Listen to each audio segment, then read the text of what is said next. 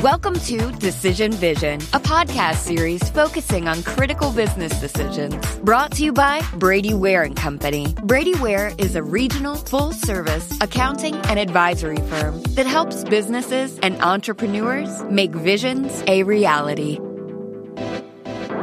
Welcome to Decision Vision, a podcast giving you, the listener, clear vision to make great decisions. In each episode, we discuss the process of decision making on a different topic from the business owner's or executive's perspective. We aren't necessarily telling you what to do, but we can put you in a position to make an informed decision on your own and understand when you might need help along the way. My name is Mike Blake, and I'm your host for today's program. I'm a director at Brady Ware and Company, a full service accounting firm based in Dayton, Ohio, with offices in Dayton, Columbus, Ohio, Richmond, Indiana, and Alpharetta, Georgia.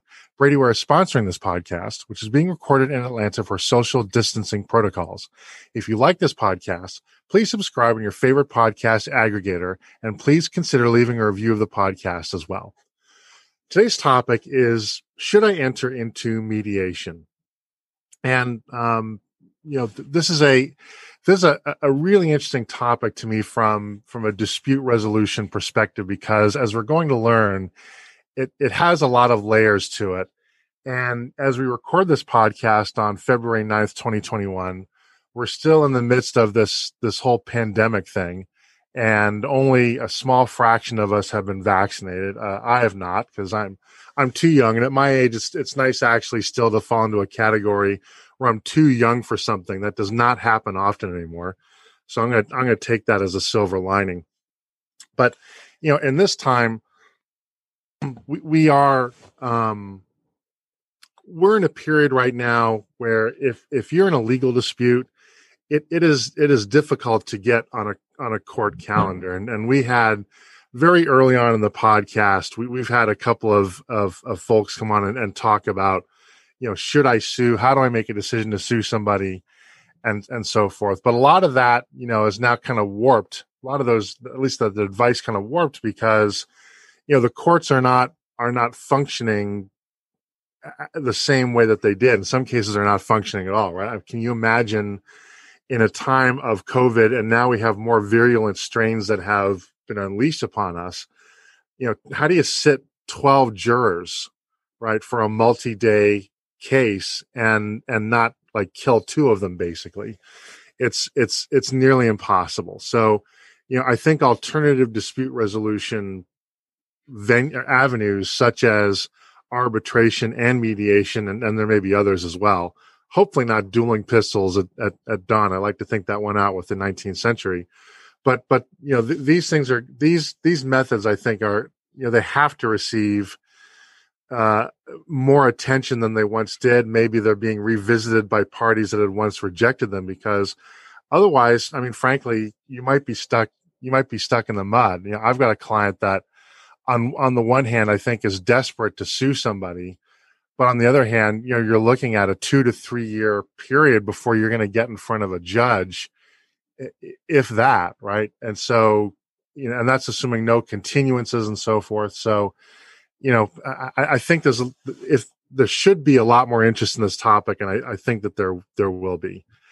And and so helping us out today as an expert is uh, Ellen Malow, who is the president of Malow Mediation and Arbitration. She is a former trial attorney who practiced law for 13 years. She started her company 17 years ago and has been a full-time mediator and arbitrator since that time. She received her undergraduate and law degree from the University of Texas at Austin. She is a member of several professional organizations. She has had numerous speaking engagements for many law firms and other groups. She has also authored several articles and serves as an arbitrator on certain matters. Malow Mediation is an alternative dispute resolution company that assists companies and individuals in resolving conflicts. A wide range of cases are handled, including the complex business, I'm sorry, complex business, employment, construction, personal injury, and other areas of law.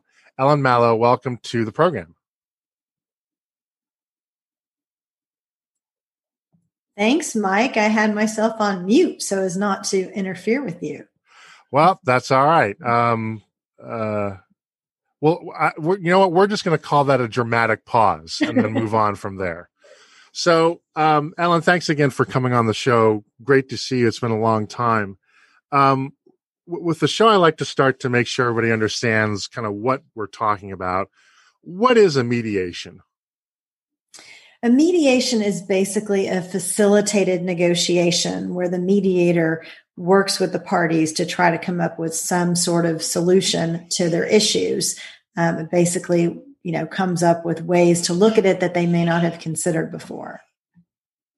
And and you know, what is what does that process look like if we're considering mediation, or maybe somebody's consulting, you're consulting with somebody, and they just want to know kind of what that process looks like? What what you know what what is that? So the format is a what we call a general set where we all meet together and the mediator goes over the mediation agreement and really the key thing there is confidentiality and then each lawyer on each side has the opportunity to give basically an opening statement and if they want their client can make comments as well and then I separate them and they have a caucus room and then my role is to go in between the caucus rooms for the whole process and try to get to a deal.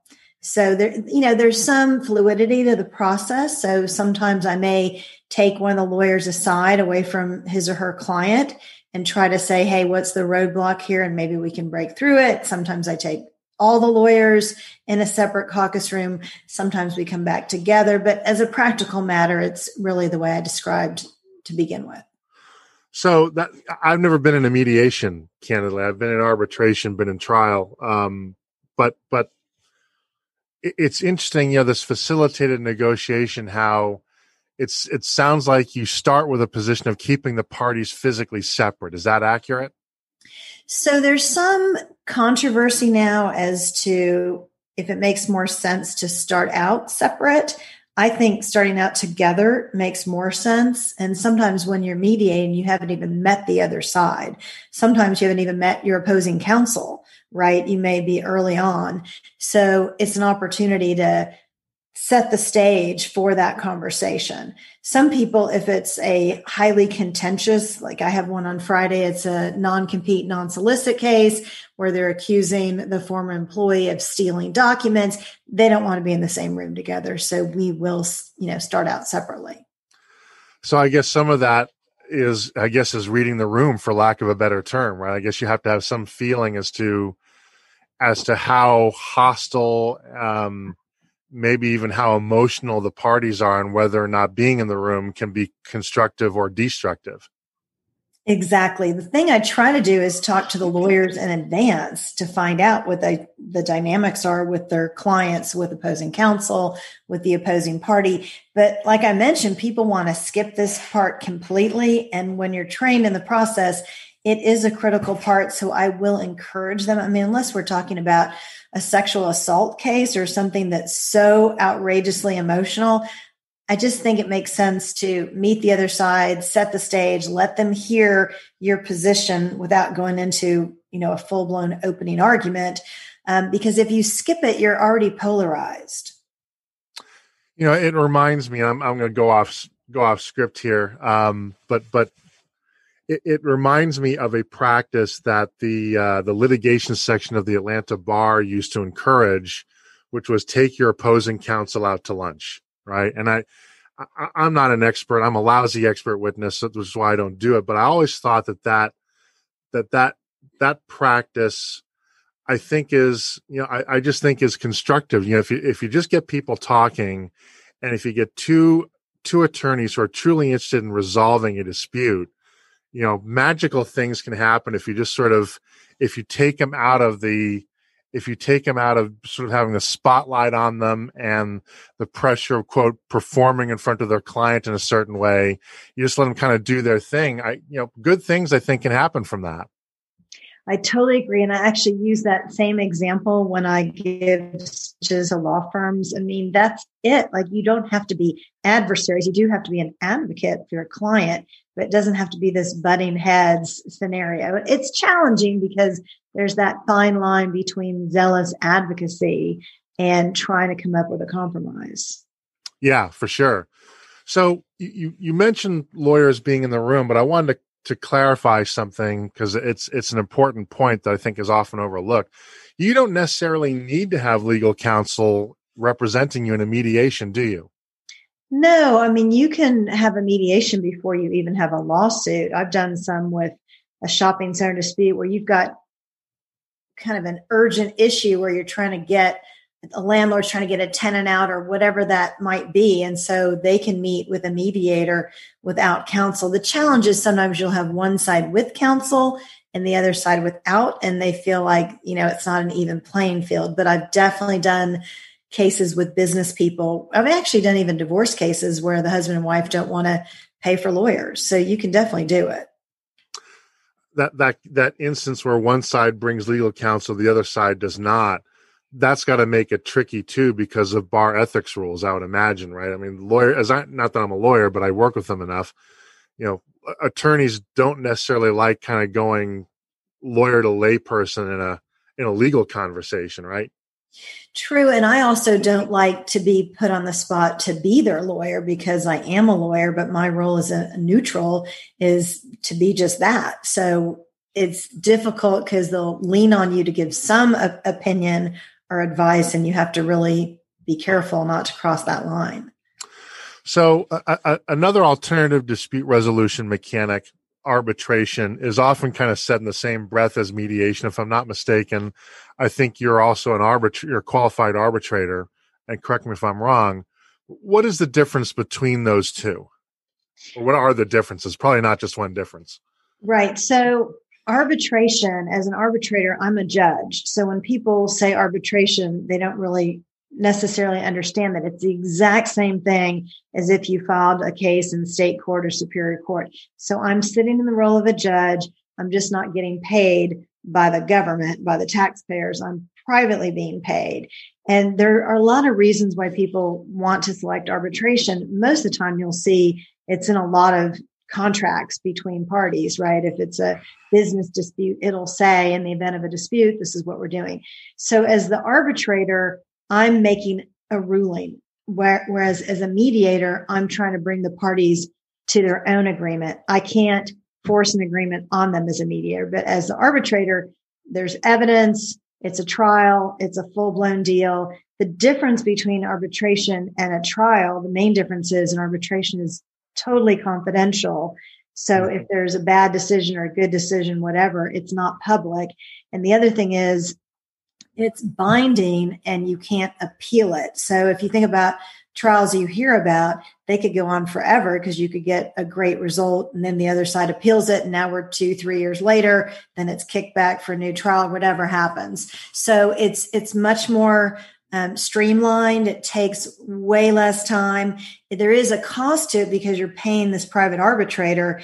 And the other thing, Mike, that I think is um, re- the reason people really like it is you can get an arbitrator that has subject matter expertise because you could go try a case and you might have a judge that's you know well versed in criminal law but doesn't really know much about you know this business dispute. So it has a lot, a lot of advantages people people don't like it right? Because you could get stuck with a bad decision right? Yep. it's not a jury. So there there are downsides to it. Now my understanding is that you don't necessarily need to have legal training to become a mediator or an arbitrator. Is that correct? It is. I mean i have some certifications but I think a lot of successful mediators and arbitrators have subject matter expertise, and that that is what enables them to get a lot of business. Now, I've been in, in arbitrations where there have been multiple arbitrators. Does that happen in mediation as well, or is it typically just one mediator that's running the show? In 30 years of both practice and mediation, I've only had one case that we had co mediators, and it was a huge, massive toxic tort case with hmm thousands of you know plaintiffs. So it's rare. At least i have not experienced it. Um, i mean it'd be nice because it'd be great to bounce something off of someone but you just don't have that luxury. Interesting. So um when do when do most parties go to mediation? And then i have a sort of a uh, a twin question with that is is um, when when should they go to mediation? In other words, do people tend to go too early, too late? you know what what does that you know how do most people do it? And then what would you recommend? Can i back up one step to the arbitration? Please. Okay the only thing i want to say is so you can have either a three person panel or a sole arbitrator.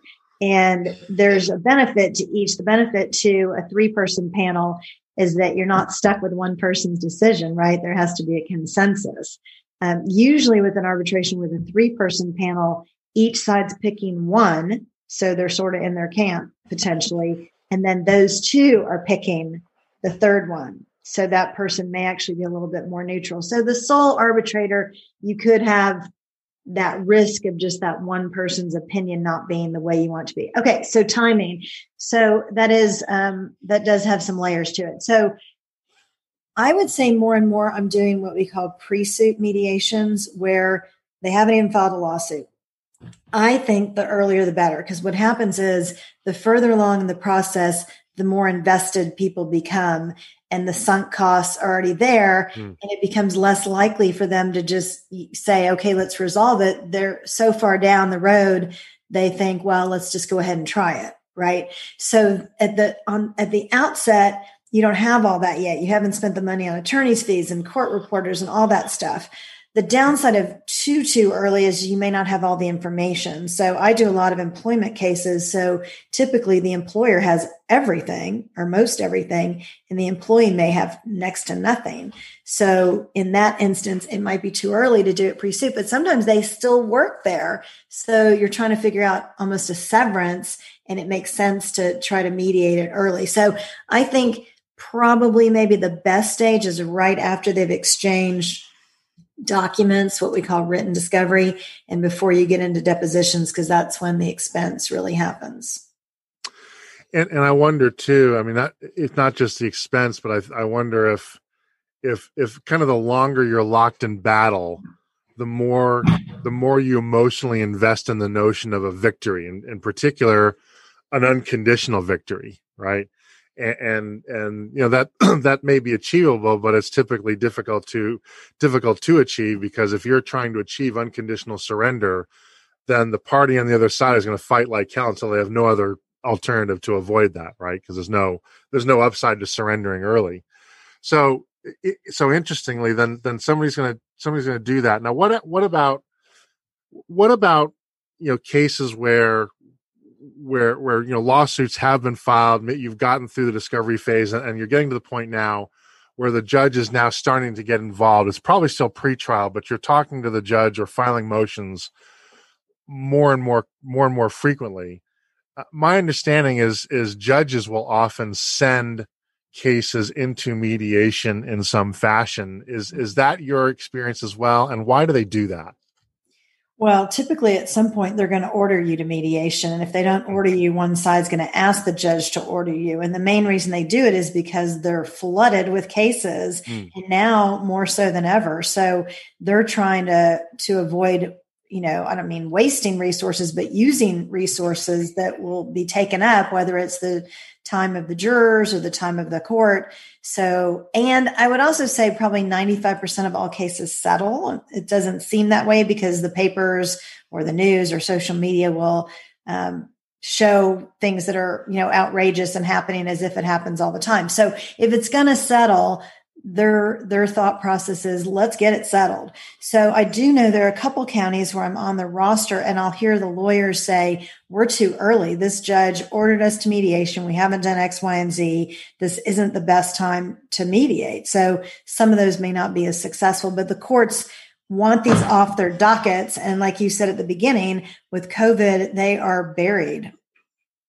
So um now a mediation to me sounds like a, a, a complex animal because as opposed to a trial or an arbitration, which is just a, a trial that's privately held, um, there's no guarantee of an outcome in a mediation, is there?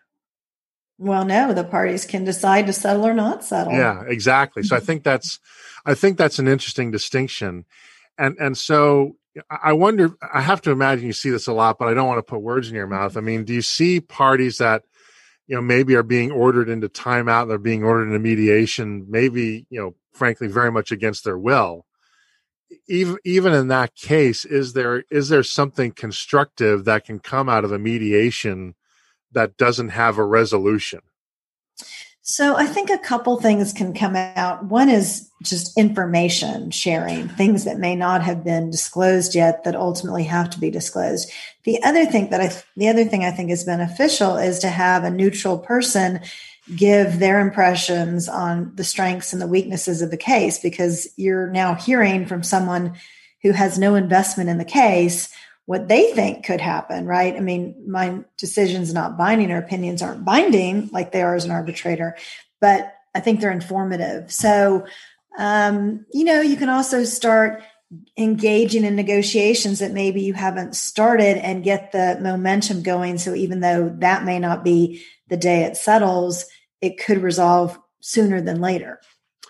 So yeah, and and I, you know, that the part you, you brought up about uh, about getting sort of a what, what seems to be a sneak preview of how an independent legal expert kind of evaluates the case for both sides.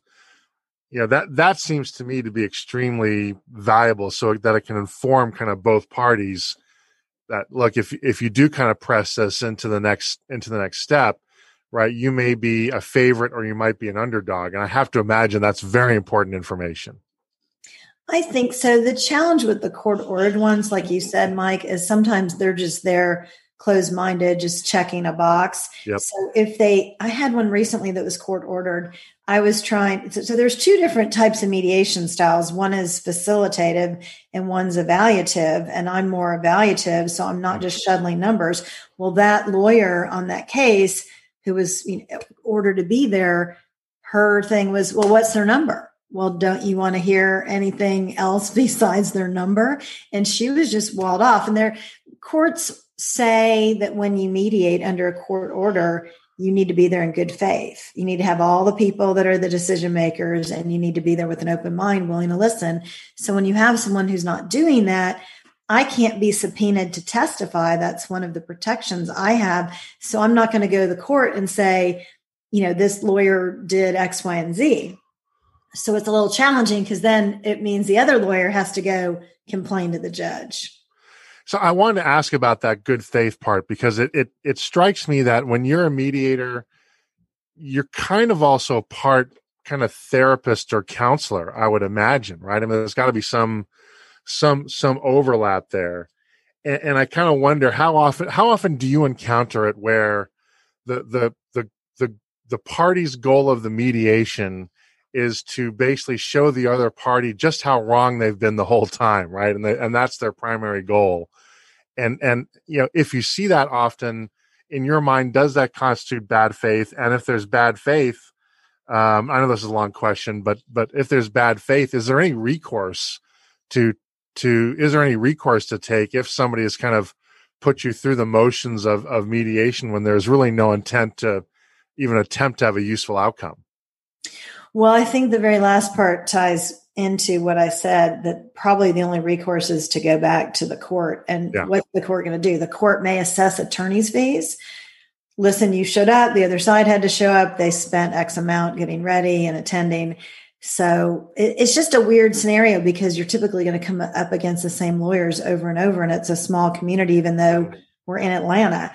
Um, the the part about the emotions it's interesting because i do so many different areas. You would think the emotions would be in a personal injury case or a divorce case. I've had some nasty business disputes where what i get throughout the process is it's the principle of it. It's you know right or wrong. I'm going to teach them a lesson. And so i get so much emotion. I mean construction cases you're criticizing the other side's work. Employment cases someone's worked there for 20 years and now they're out on the street. So the the level of emotion and sort of the therapist role i think it's it's there in all types of disputes. So does your training as a mediator include having to address those those emotions to try to de-escalate a scenario or is is that out is that outside of your purview so i'm a psychology major so i feel that helps me be a good mediator one of the mm. things they do teach you in training is it's about listening, right? So so much is letting them vent and tell their story and you'll see the shift during the mediation. At some point during the day, they start letting that go enough to start considering a deal. Um so so what what you talked about you know being qualified and, and your training and so forth what what is a typical or even is there a standardized qualification set or certification to become a mediator? Do you have to be licensed? Can anyone hang up their shingle and do it? What what does that process look like so in Georgia, there is a Georgia Office of Dispute Resolution. And in order to get certified by the state, you have to have this coursework and get a certain number of hours. And what that entitles you to is the ability to be on court rosters. So I'm on the Gwinnett roster, the Cobb roster. I had been on Fulton, but they don't really pay anything. So I got off of that one. But so if I were not certified by the Georgia Office of Dispute Resolution, I could not be on those rosters. I could still be what we call a private mediator. So there are mediators that have probably never taken training, but they've done a thousand mediations as an advocate. So you said something that was interesting. I, I did not know. When, when you're a mediator, or I guess you're a court court appointed mediator, is it the court that pays your fee? Yes, it's the county. Mm-hmm. Interesting. I didn't know that. So so you know, from oh wait a minute, that's not sorry. That's okay. not that's not the case in every county. So in on the counties I am on the roster, the parties are paying it, but like Fulton County, um, it's it's a flat fee and the county pays it. Okay. It's a free program to DeKalb's the same way. So it's it is county to county. Got it. Okay. So in in your particular case, you know, what what kind of certifications do you have to be a mediator and what does that entail in terms of coursework, exams, continuing education, that sort of thing? So when I started 17 years ago, what I was required to do is a 25 hour what we call civil training. I did a 40 hour domestic training and I did a six hour arbitration training, which is so bizarre to me because being an arbitrator is far harder than being a mediator. So, right. anyway, and then I did some advanced training at the Pepperdine Institute, Pepperdine University Strauss Institute many years ago. So, I have those certifications, but like I said, even if I didn't re up it, I could still mediate. Sure. So you, you talked about there are people that are subject matter experts, and I guess that ranges from the the nature of the law, whether it's family law or employment law, elder law, um, civil civil business disputes. Um, does it also does it also help, or should it matter if there's a subject matter expert that maybe as a field expert? For example, may, if it's a financial dispute if somebody has a financial background or if it involves fraud, somebody with a forensic background, or if it involves some sort of engineering case, you'd want an engineer. Um, does does that does that factor into how a mediator is chosen, or sh- and should it?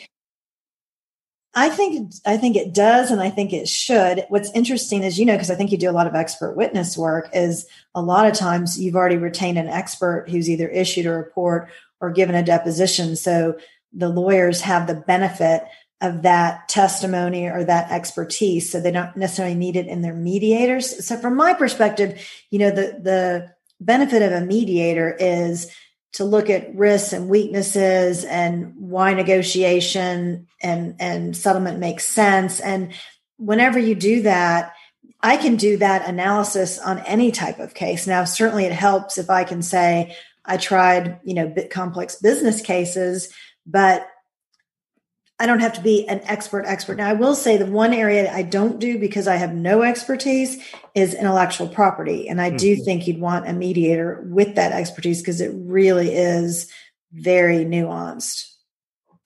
Well, yeah, I think that's important. And you know, in my practice, there's certain things that I don't take on. I, you know, I don't unless it's really simple. I don't take on healthcare. I don't do you know extractive materials like mining rights or forestry rights those are such different animals that you know i'm like man I, I, could do this but i probably do it badly so here's three other people that actually know what they're doing.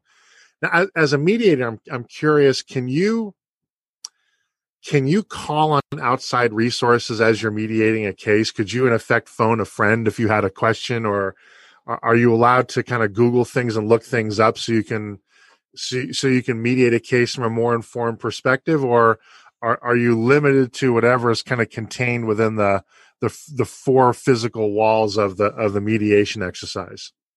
I will say that one of the things I'll do is research some law. So you say to me, here's the case on point. This, you know, completely proves our, you know, position. And I, while you're then kicking me out of the room or when I'm doing something else where I've got a minute, I'll pull up a case or I'll look at the case they gave me or, you know, some statute. So there are things like that. I can't really phone a friend. I wish I could because it's all confidential. So if I were to phone a friend, I would have to be really, really broad and not say anything that would reveal anything confidential. Right. So can a mediation can a mediation process I think I know the answer to this, but I want to make sure because I, don't want to assume. But can a mediation process impact, assuming that it fails to achieve a resolution, can it, can it impact in any way a subsequent arbitration or trial? Well, I mean, it impacts if it settles, right? Because the others go away. If sure, it sure. doesn't settle it, it shouldn't because everything discussed in the mediation is confidential. So it should protect, for example, the judge or the jury from knowing anything other than the judge would know it didn't settle, right? So, um, and I think, you know, this may or may not go directly to your question, but I think it can impact the case. One one thing that people say is you you can set a floor and a ceiling for future negotiations and so it could impact the ability to get it settled. I think that. I think it also the other way could impact the ability to open up further discussions but i don't think it really impacts the trial or the arbitration other than i mean because of the confidentiality. Right.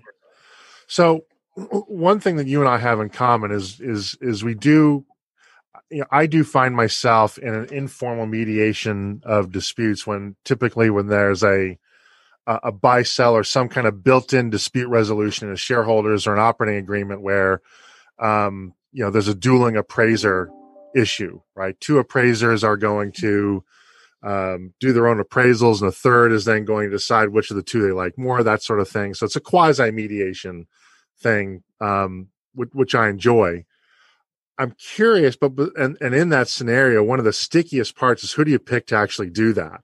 Um, aside from a court mediated, you know, a court appointed mediation where the, the parties don't have a choice, presumably, or limited choice, how do parties come to pick you? And how do you how do you convince them that um, you know you're basically not working for the other side? Well, it's interesting because some lawyers are of the view that they just want the other lawyer to pick. And the reason they want that is because they think if the other side picks, that side's going to listen to the what the mediator says when the mediator comes down hard on them. Typically, huh. yeah, typically what will happen is both sides have to agree to the mediator, right? And so you would propose three names, I would propose three names, and then someone in those lists is going to overlap, and that becomes our mediator. So it's kind of kind of like picking a jury. You know, it's a process of elimination, not selection. So, but at this stage in my career, after 17 years, people know me. You know, they're going to say, "Oh yeah, we've used Ellen. We're good with her." Um, and it goes back to the subject matter expertise because there are certain mediators that do employment law, like I do, and then there are others that do domestic, and you're not going to pick a domestic mediator.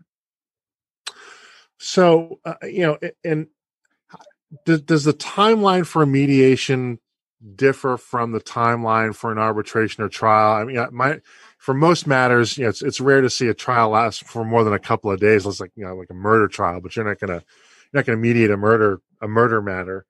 Um, so I'm curious, how, how you know, do, do mediations last roughly as long, longer, less long? What does that look like? So most mediations are only one day. It's rare to have a mediation that's longer than a day. I will say that I recently did a case with three separate plaintiffs and we lined them up to have one at nine and one at 12 and one at three. And we were very unrealistic because the first one lasted 13 hours. So oh. In that instance, we're really mediating three cases, but they arose out of the same facts. Um, but typically it's just a day, like a business dispute, it's probably just a day. it's got to be. I mean, that has to be so exhausting to do a mediation. I mean, I'm thinking about 13 hours. 13 hours doing anything is a long time, right? But the but the mental energy that is required to be spent, you know, not not just man, not just for the mechanics of the mediation of the case, but managing the emotions and emotions involved. After one of these things completes, I mean, you you've got to be ready for for bed. I'm imagining. it is very draining and a lot of it is because of the emotions and it's not it's not necessarily just the party's emotions but it could be the lawyer's emotions so i might be getting it from every direction i'd like to think i've learned not to absorb other people's emotions in that setting i mean obviously in real life it's hard not to absorb someone's emotions but it's tough i mean it really i think it's very draining but i like it i love it it's fun yeah. Well, you obviously do. You've been doing it for a, a, a long time, been successful. Uh, we're talking with uh, Ellen Malow of Malow Mediation, and the topic is Should I enter a mediation? Um, let me switch gears here. Is are there scenarios under which mediation is not a good idea? Right? Are there conditions where you know you, you just look at the matter, you look at the parties, you look at something, you say, you know what, would love to help you, but this probably this probably isn't going to work the way that you like, and this may not be a good use of your time and fees. Well, I always think it's a good idea. There's no instance where I don't, but the the knock on it that I hear is we're you know potentially too early. We need more information, right? We don't want to show our cards. We don't have to show our cards. Like there's some some cases that until you're in the lawsuit, and the court requires you to disclose, you know, it could be an insurance policy, for example. They don't want the other side to know that yet. So it's more about kind of playing poker from their side. Interesting. Okay. So, have you run into any scenarios under which a matter is mediated more than once, right? Maybe they try mediation, they're going, they go away, and then more stuff happens, and then they decide, you know, let's give this thing another try. Can can that happen? Yes, and sometimes what will happen is they mediate with one mediator, it's not successful, and then they pick me later, or they do come back. I will tell you what I do often is stay involved in what I would call an informal mediation process. So we don't settle that day. I calendar two weeks from now. I call you up and say, Where are we? You say, We're not paying a nickel, right? Then I calendar another two weeks and you say, Well, you know, we might pay a dime. So it can happen at different, you know, it may not be a formal mediation. I, interesting, the one with the three parties, what was kind of fascinating because I've never done this is I told you we had the three lined up, we couldn't get to the other two. So rather than doing two full blown mediations for the last two, we did what I would call a settlement conference where we didn't even have the parties. So I facilitated conversations between the lawyers in different breakout rooms, and it worked. So we're uh, we're running up against our, our time limit here, but I do want to uh, get a couple more questions in before we we, we take off. Um, and and and one one question here is um, um, is is is the decision to engage in mediation and has the process itself changed because of the pandemic right? Is the is the is the thought process around and in mediation has that been changed because of the, the pandemic and its impacts on the legal system absolutely and it goes right back to what you said at the beginning that the opportunity to get in front of a judge or a jury is becoming more and more remote, right? I've had seminars I've attended where some of the judges have said maybe 2022, maybe 2023. And the real issue is all the criminal cases come first because they have a right to a speedy trial. So you've got all those people that need to be heard. Then you've got the backlog from before the pandemic. And now you have this unknown answer as to when it's going to happen. And like you said, you know, when are you going to put 12 people in a box? Well, they're trying to come up with ways to be creative, but then you'll have an outbreak at the court, right? And then all of a sudden it gets, you know, that plan gets squashed. Um, one of the things that judges are offering are bench trials. So you just try it to the judge and you don't get a jury, but a lot of people don't want to try it to a judge. So I think my business is busier. I mean, it's, it's hard to tell exactly, but I'm seeing more and more cases now, I think, than I did, you know, two years ago. And I think it will get busier. Are there any risks to entering into mediation that somebody listening to this program may need to know about? Are there things that can go wrong, haywire, unexpected, you know, that, that could materially Im- impact their matter? I don't see it at all just again because it's confidential but it's you know it, it, goes back to some of the other things i mentioned about showing your hand and you know maybe setting a floor and a ceiling and maybe the other side saying oh the mediator said xyz so you should lower the value of your case. Right. So i i see those types of things which a lot of those are kind of psychological things. Ellen this has been a great conversation. Uh, i've learned a lot. I'm confident our listeners have learned a lot. Um, would you be willing to let people ask you questions, send you an email or something to uh, follow up? And if so, what's the best way to do that? Absolutely. So my email address is Ellen, E L L E N, at Malow, M A L O W, mediation.com. Only one Ellen Malow. And then my website is malowmediation.com. There's more information there. And I'm on LinkedIn, um, trying to get really tech savvy, but I'm not quite there yet with Twitter and the other forms of social media. Well, I don't understand. If if you don't have social media, how do you know who to get mad at? I've got uh, my head in the sand, Mike. Yeah, well, uh, that that explains why you seem very well balanced. So good for you. Um, that's going to wrap it up for today's program. I'd like to thank Ellen Malow so much for joining us and sharing her expertise with us. We will be exploring a new topic each week. So please tune in so that when you're faced with your next business decision, you have clear vision when making it. If you enjoy these podcasts, please consider leaving a review with your po- favorite podcast aggregator. It helps people find us that we can help them. Once again, this is Mike Blake. Our sponsor is Brady Ware and Company, and this has been the Decision Vision Podcast.